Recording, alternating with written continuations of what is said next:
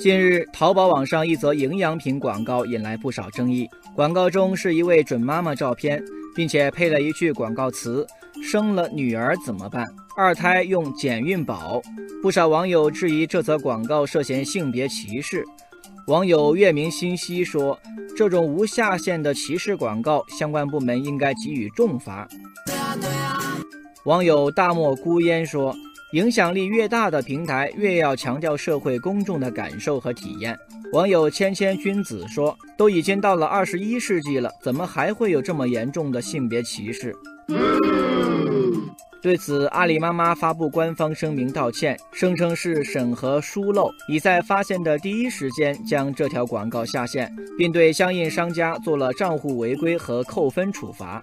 阿里妈妈方面还称，将立即加强系统和人工排查力度，对全平台所有广告物料文案进行过滤识别和排查，以杜绝此类情况的再次发生。不过，阿里妈妈的道歉似乎很难在短时间内平息舆论的指责。江苏省妇联主管主办的杂志《莫愁》二十七号发表题为《淘宝，你欠每一个女人一个道歉》的文章。文章指出，这已经不是淘宝网第一次因为减孕宝激怒网友了。其实，早在去年六月，中国妇女报就刊发过“吃碱性食品生男孩纯属忽悠”的文章，由头就是当时淘宝网首页的减孕宝广告。当时的广告词更加露骨。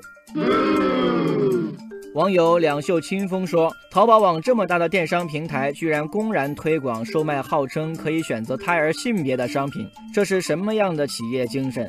网友妙笔生花说：“医学界早就辟谣，通过服用某种食物并不能改变人体酸碱环境，希望大家不要再上当受骗。”网友克己奉公说：“一次犯错还可以原谅，但两次在同一个地方跌倒就应该反思了。”针对这种涉嫌性别歧视的广告宣传行为，有网友搬出了新版广告法。